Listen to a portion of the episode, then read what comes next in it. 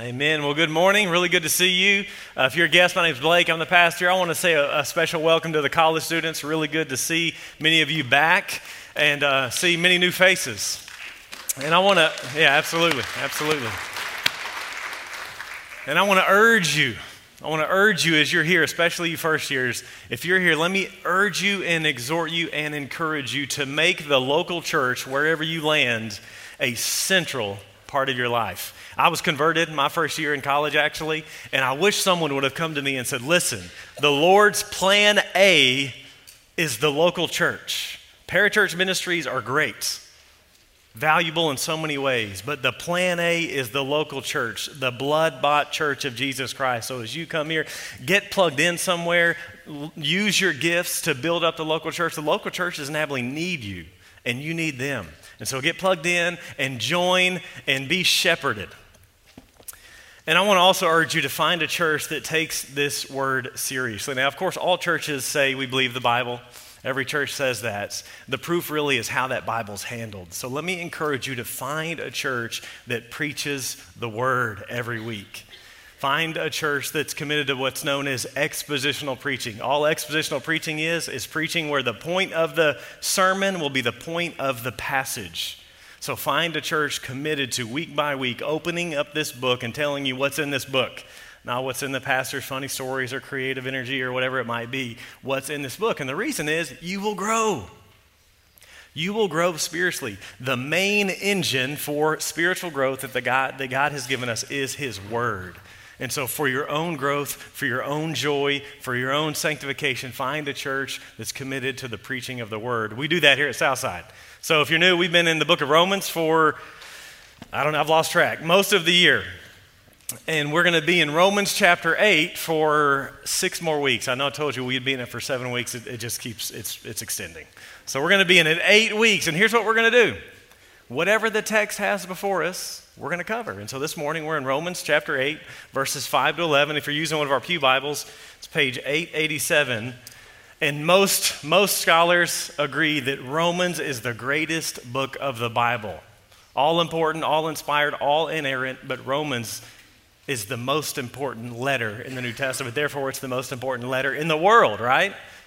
And many agree that chapter 8 is the most important chapter in the letter. And so this is the most important chapter of literature ever written. And we've got six or more weeks in it. I hope you're excited. I challenged you last week to be reading it. Be reading Romans 8. Read it again and again and again and again. I was talking to a brother this morning who said his great grandmother, every time he would see him, would just rattle off Romans 8 by memory. What a gift. Romans chapter 8, verse 5. For those who live according to the flesh set their minds on the things of the flesh, but those who live according to the Spirit, set their minds on the things of the Spirit. For to set the mind on the flesh is death, but to set the mind on the Spirit is life and peace. For the mind that is set on the flesh is hostile to God, for it does not submit to God's law. Indeed, it cannot. Those who are in the flesh cannot please God. You, however, are not in the flesh, but in the Spirit. If, in fact, the Spirit of God dwells in you. Anyone who does not have the Spirit of Christ does not belong to him, but if Christ is in you, although the body is dead because of sin, the Spirit is life because of righteousness. If the Spirit of him who raised Jesus from the dead dwells in you, he who raised Christ Jesus from the dead will also give life to your mortal bodies through his Spirit who dwells in you. So, this section of Romans 8 is really a descriptive passage. There's not a lot of prescription in these verses, but it's a description. And really, what the Apostle Paul is doing is contrasting two pictures, well, more than two, but contrasting pictures of the Christian and the non Christian. So, we'll see five contrasts of who we were before Christ and who we are now in Christ. And so the first of those contrasts is in verse 5, and it says, The non Christians are those who set their minds on the things of the flesh. And again, if you're a Christian, this was you. Look at verse 5 again. Those who live according to the flesh set their minds on the things of the flesh.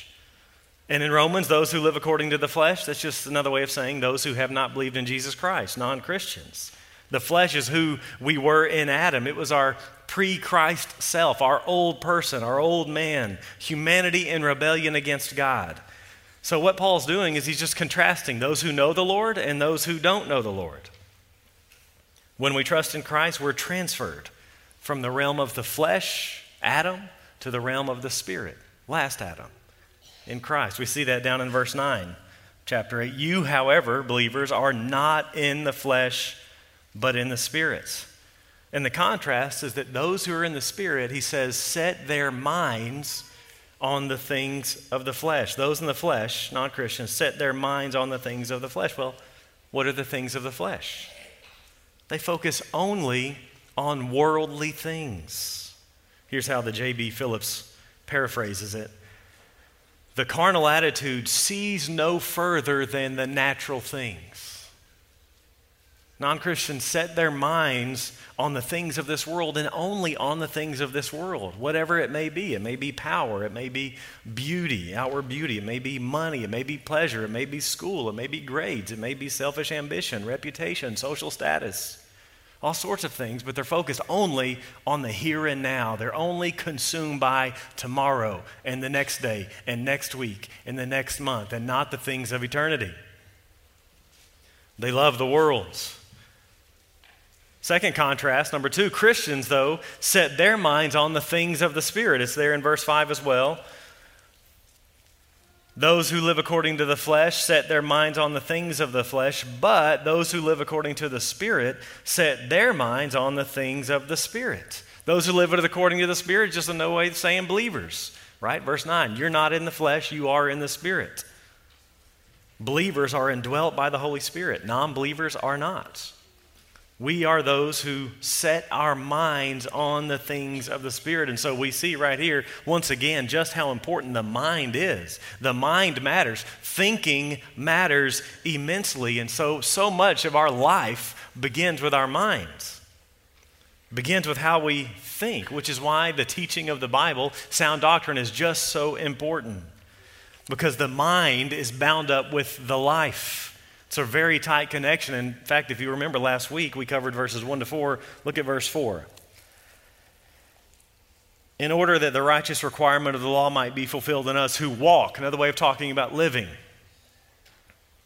who walk not according to the flesh, but according to the Spirit, connecting word, for, verse 5, those who live according to the flesh set their minds on the things of the flesh. So you see, walking and living and thinking all are bound together. It is a very tight connection.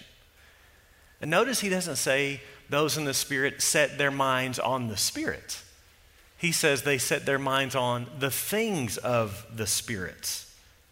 The Spirit actually doesn't want us to focus on Him, He's actually quite shy in that regard. He doesn't want us focused on Him, He wants us focused on the Son. Here's what Jesus says about the Spirit in John 16. Jesus says, He, the Spirit, will glorify me. The role of the Spirit is not to exalt Himself, the role of the Spirit is to exalt the Son. So we set our minds on the things of the Spirit. Part of that means we set our minds on Jesus. We are those who set our minds on the things of the Spirit. We think a certain way. We focus on certain things, holy things. Of course, that means that we don't focus, we don't set our minds on unholy things. We think about things above. That's the way Colossians 3 puts it. Colossians 3, verse 1.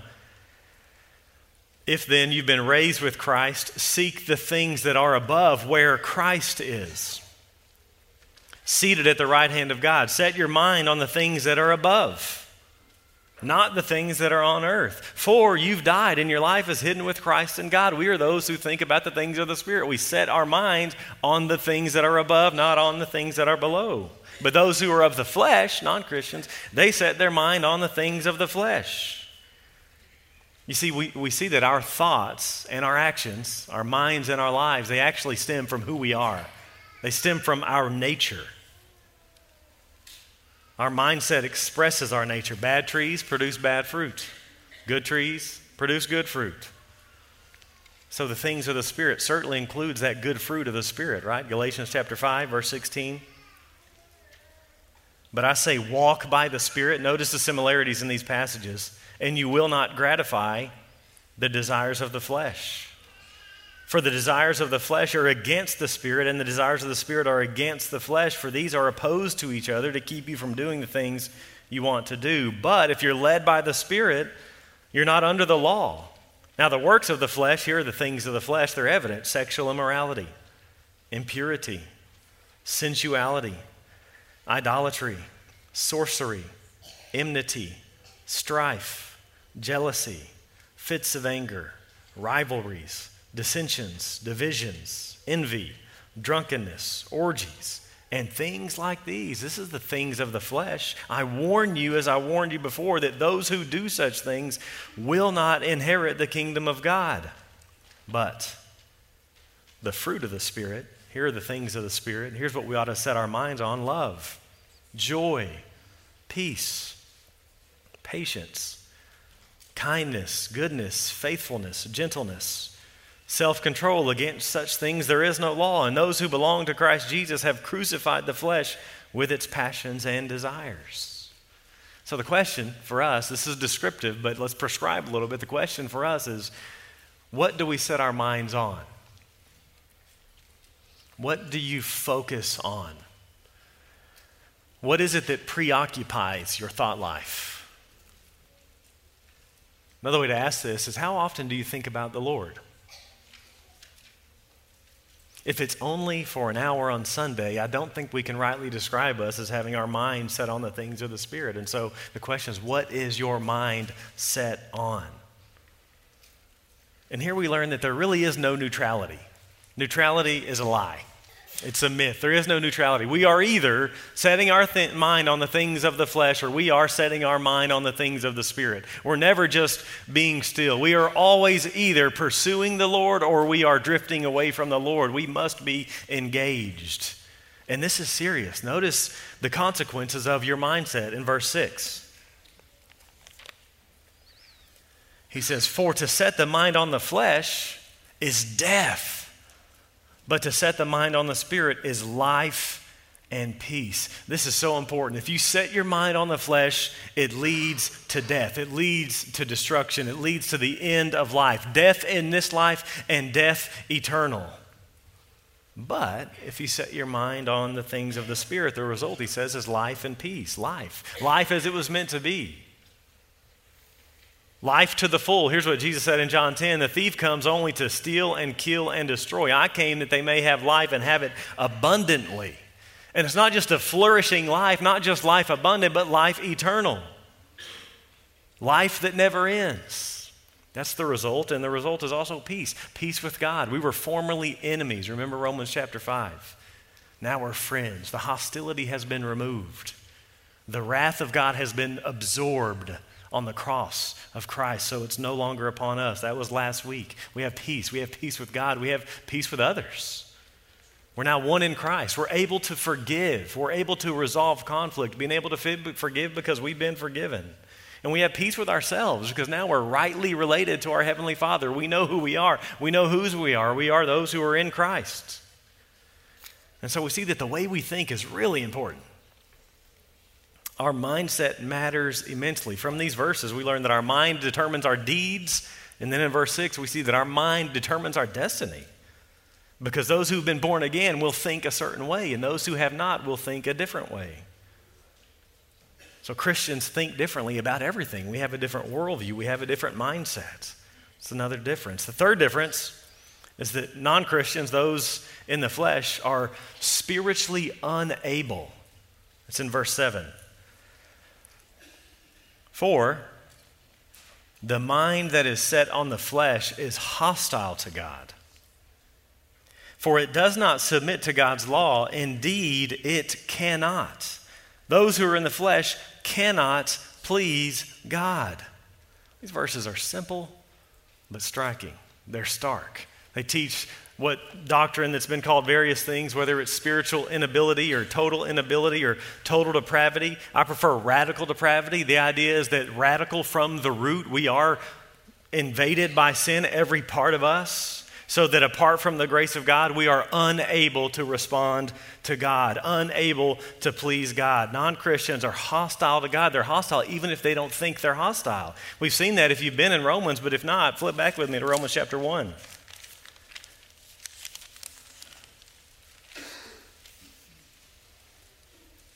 A description of those outside of Jesus Christ, a description of those of us before we were saved by Christ. Verse 18 For the wrath of God is revealed from heaven against all ungodliness and unrighteousness of men who by their unrighteousness suppress the truth.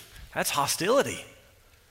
For what can be known about God is plain to them because God has shown it to them, for his invisible attributes, namely his eternal power and divine nature, have been clearly perceived ever since the creation of the worlds in the things that have been made. So they're without excuse. Every, there really is no such thing as an atheist. This verse says that everyone knows there is a God. God has shown it. What do they do? They rebel, they suppress. Verse 21 For although they knew God, they did not honor him as God or give thanks to him, but they became futile in their thinking. And their foolish hearts were darkened. Claiming to be wise, they became fools and exchanged the glory of the immortal God for images resembling mortal man and birds and animals and creeping things. Hostility against our Maker. Look at chapter 3, verse 11. Into verse 10 None is righteous, no, not one. No one understands, no one seeks for God. All have turned aside. Aside from God, they've become worthless. No one does good, not even one. They're in chapter 3, verse 18. There's no fear of God before their eyes. They don't care about Him, they don't honor Him, they don't fear Him. Flip over to chapter 5, verse 10.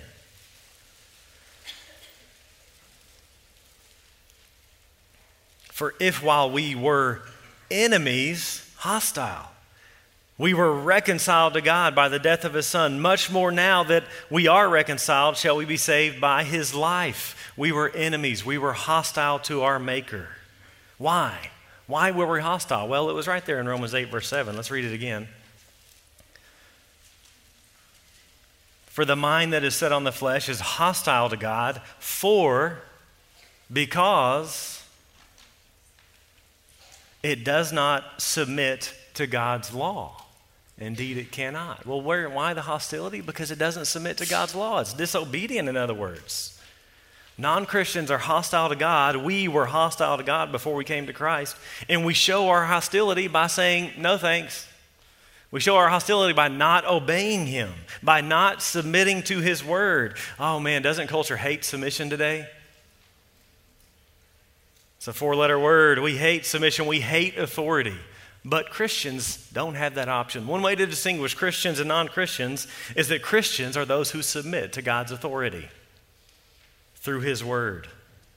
Non Christians are those who seek to be their own authority, and this is just the air we breathe. I've illustrated it before by using the various slogans that companies will use. The most brilliant is Steve Jobs by putting the little I before all his products the iPhone, the iMac, the iPad, the world of the individual. You rule.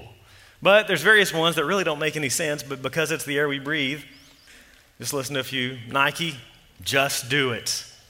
Regardless of consequences, regardless of what others say, just do it. BK, have it your way.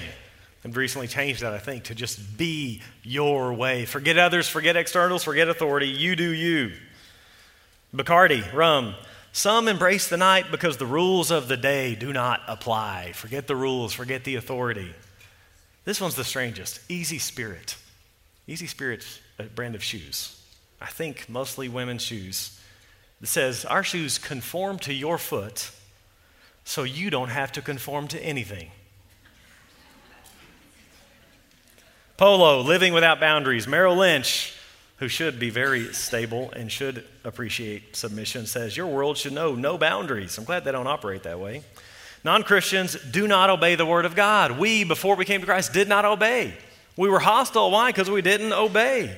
They don't want God ruling over them. They want to rule themselves. And remember, this started way back in the Garden of Eden, which is why it's a continual problem. Genesis chapter 3 an ocean of yeses. You can have any tree, just don't have one, the tree of the knowledge of good and evil. Why? Because it will show that you think, Adam and Eve, that you will be the ones who will determine what's evil and what's good. God is the one who does that. You submit to his authority. Instead, what they do, they wanted to be their own God and said, you know what? We will be the ones who will decide what is right and what is wrong. Look at verse 7 again. For the mind that is set on the flesh is hostile to God, for it does not submit to God's law. Indeed, it cannot. Spiritually unable, it doesn't even have the ability to. Non Christians do not have the ability of their own to respond positively to God. We were, Ephesians 2 says, dead in sin. Spiritually dead. When we were in Romans 3, I used the illustration of uh, someone drowning. It's not that we were drowning and needed a life vest or a life float. No, we were dead. We were already at the bottom of the ocean. What do dead people do? Nothing. They don't respond. They're unable, and so were we. Look back at Romans 3 where we saw that. Look at Romans 3, verse 10. Spiritual inability. Look at verse 11. No one understands, no one seeks for God. No one. No one seeks for God. Listen to Jeremiah chapter 13 that speaks of the spiritual inability can the Ethiopian change his skin or the leopard his spots? Then also you can do good who are accustomed to evil. An Ethiopian has no ability to change his skin. A leopard has no ability to change his spots. We who are evil, left to ourselves, we have no ability to change ourselves. Lord, now indeed I find thy power and thine alone can change the leopard's spots and melts the heart of stone. His power alone can change us. Or listen to Jesus in John chapter 6, verse 44. Spiritual inability. No one can come to me unless the Father who sent me draws him. Non Christians do not have the ability of their own to respond positively to God. Jesus says, No one has the ability. No one can come to me unless the Father draws. Or listen to 1 Corinthians chapter 2.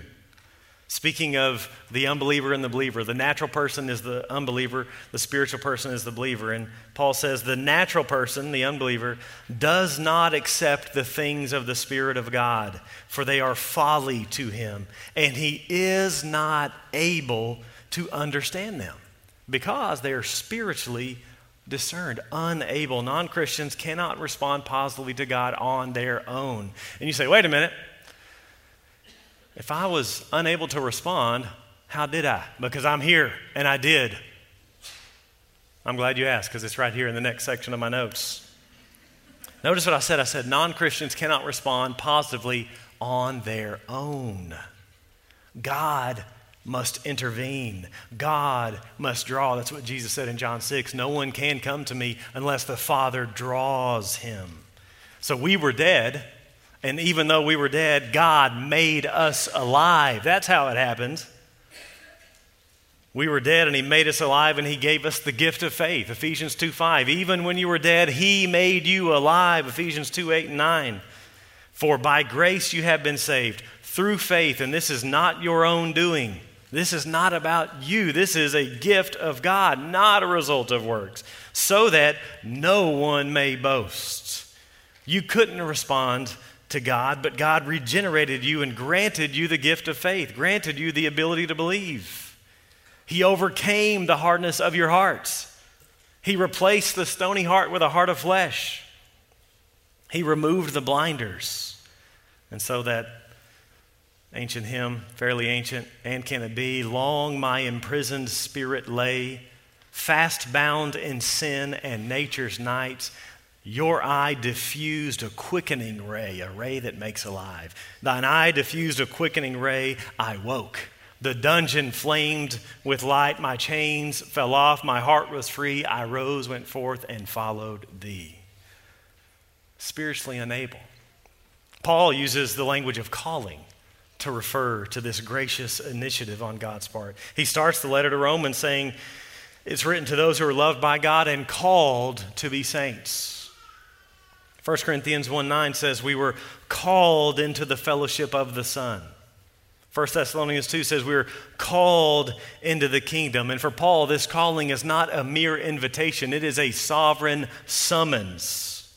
The older theologians called it the effectual call. I love that language. This call is effectual. Listen to how some older divines put it in the London Baptist Confession of 1689. They describe this calling. They write, In God's appointed and acceptable time, He is pleased to call effectually by His word and spirit those He has predestined to life. He calls them out of their natural state of sin and death to grace and salvation by Jesus Christ. He enlightens their minds spiritually and savingly to understand the things of God. He takes away their heart of stone and gives them a heart of flesh. He renews their wills and by his almighty power turns them to good and effectually draws them to Jesus Christ. Yet he does all this in such a way that they come completely freely since they are made willing by his grace. It is an effective call. It is a sovereign summons. It changes our hearts. And if you're a believer, it happened to every one of you. At some point in your life, you were not interested in the things of God, you resisted Him. But then God, in the language of this confession, made you willing. He took off the blinders. He opened your heart to believe, as Acts 16 says, as Paul's preaching to Lydia the Lord opened her heart to hear what Paul had said, and all of a sudden, Jesus became irresistible. And you trusted in him. If you're a believer, that happened to you. It's like with Lazarus. Remember the story of Lazarus? Dead in the tomb, already decaying. In fact, King Jimmy says, By now he stinketh. Doesn't matter. Jesus just has to issue two words Come forth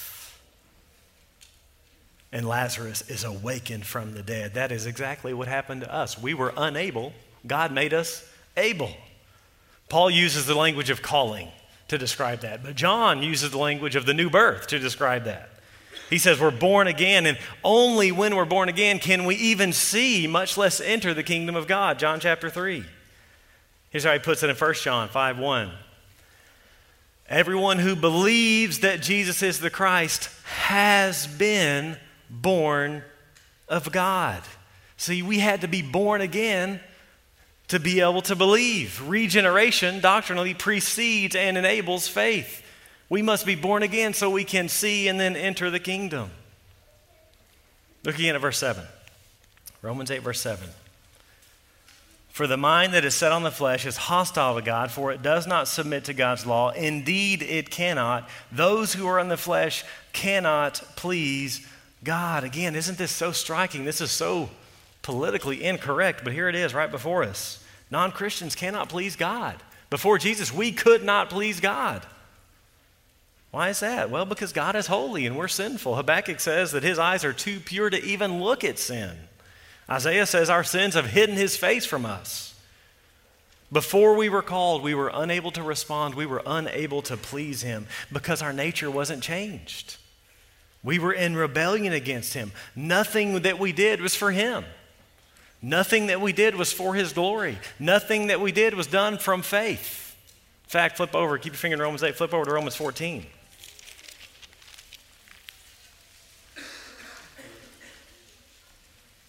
Look at verse 23. There at the end of verse 23, for whatever does not proceed from faith is sin. Whatever doesn't proceed from faith is sin. This is a starker picture of sin than most people hear or teach. Whatever is not out of faith is sin. And for non Christians, nothing proceeds out of faith in Jesus. This was us, friends. This, if you're a believer, this was us. We were hostile to our Maker.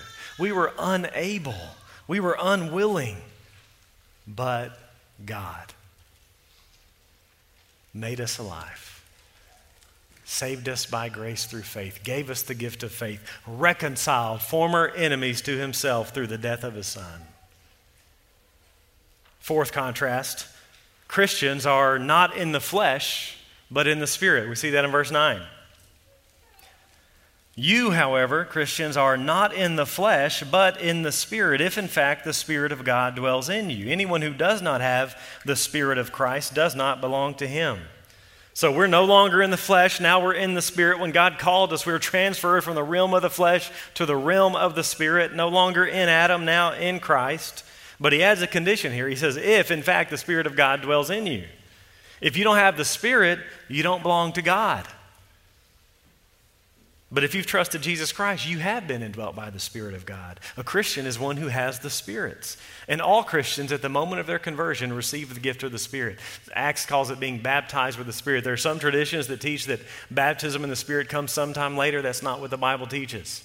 When you believe in Jesus, you are baptized with the Spirit right then and there. 1 Corinthians 12 13 says that in one Spirit we were all baptized into one body. And so when we trusted Jesus, became part of the body of Christ, we were baptized with the Spirit. And notice the apostle here can call the Spirit the Spirit of God or the Spirit of Christ here in the same verse. It's not that they're the same, they're not. They are eternally distinct, but they share the same divine essence and will. They are distinct but inseparable. Here's how John Stott puts it He says, What the Father does, he does through the Son. What the Son does, he does through the Spirit. So the Son and the Spirit are so closely related in providing salvation for believers that Paul can refer to both without a thought. Jesus is the one who sends the Spirit. John 14, the Father will send the Spirit in the name of the Son. John 15, the Son says he will send the Spirit from the Father. So Christians are those who are in the Spirit and the Spirit indwells Christians, unlike non Christians. And then, fifth and finally, Christians will be given resurrection life. Look at verse 10. But if Christ is in you, although the body is dead because of sin, the Spirit is life because of righteousness. Here we have more union with Christ. Normally it says that we're in Christ, but it can also say that Christ is in us, like it does here. And although the body is still dead because of sin, meaning we're still subject to physical death, even though we've been saved, we will still die unless the Lord comes back beforehand. The wages of sin is death. We've earned that. We're still outwardly wasting away. We have been redeemed, but we still live in this overlap between the two comings so that it's not yet fully redeemed. Our body has not yet been redeemed, even though we've been redeemed spiritually. We'll see that in a few weeks. Flip over to Romans 8 23. Not only the creation, but we ourselves who have the first fruits of the Spirit, we groan inwardly as we wait eagerly for adoption as sons, the redemption of our bodies. And so, if you trusted Christ, you've been redeemed spiritually, but yet we await the redemption of our bodies, the resurrection. And we groan. And it says, the Spirit is life because of righteousness. The Spirit gives life. The Spirit is the one who gives life. And here it says he does so in verse 10 because of righteousness meaning on the basis of righteousness. And here, if you've been with us, we know what he's talking about. He's talking about those chapters 1 to 3 where we need righteousness, but there are none righteous. And chapter 4 and 5 where in Christ God has provided righteousness. We've been credited with righteousness through Jesus, not our own. And because of that, we will have life. It's basically the same thing he said in chapter 5, verse 18. There he's compass, contrasting the two Adams, Adam and the last Adam, and he says, Therefore, as one trespass, that's Adam's, led to condemnation for all men, so one act of righteousness, that's Jesus, leads to justification and life. Look at Romans chapter 8, verse 11. If the spirit of him who raised Jesus from the dead dwells in you, he who raised Christ Jesus from the dead will also give life to your mortal bodies through his Spirit who dwells in you. Just like last week's passage, this passage is just Trinitarian through and through. We see the beautiful harmony of the Father and Son and Spirit. Let me just reread one verse, verse 11, and notice how we have if the Spirit third person of the Trinity, of him, that is the Father, who raised Jesus, that is the Son, from the dead dwells in you. He, the Father who raised Jesus Christ from the dead, will also give life to your mortal bodies through the Spirit who dwells in you. You have the doctrine of the Trinity there in one verse. if you have the Holy Spirit and if you believe in Jesus, you do have the Holy Spirit. The one who raised Jesus will give life to your mortal bodies. The Father will raise us from the dead through the Spirit who already dwells in us. The Spirit is the down payment. Or there in verse 23, we just saw we have the first fruits of the Spirit. If you know anything about farming, the first fruits are those first fruits that come and they tell you there's more coming. Well, if we have the Spirit, that's the first fruits of the resurrection. We know we'll, we, we will be raised because of the Spirit indwelling us. Ephesians 1 puts it this way When we believed in Jesus, we were sealed. Sealed with the promised Holy Spirit, who is the guarantee of our inheritance. If we have the Spirit, we are guaranteed we will be raised from the dead. And Paul says the body's dead, and he calls our bodies mortal because the wages of sin is death.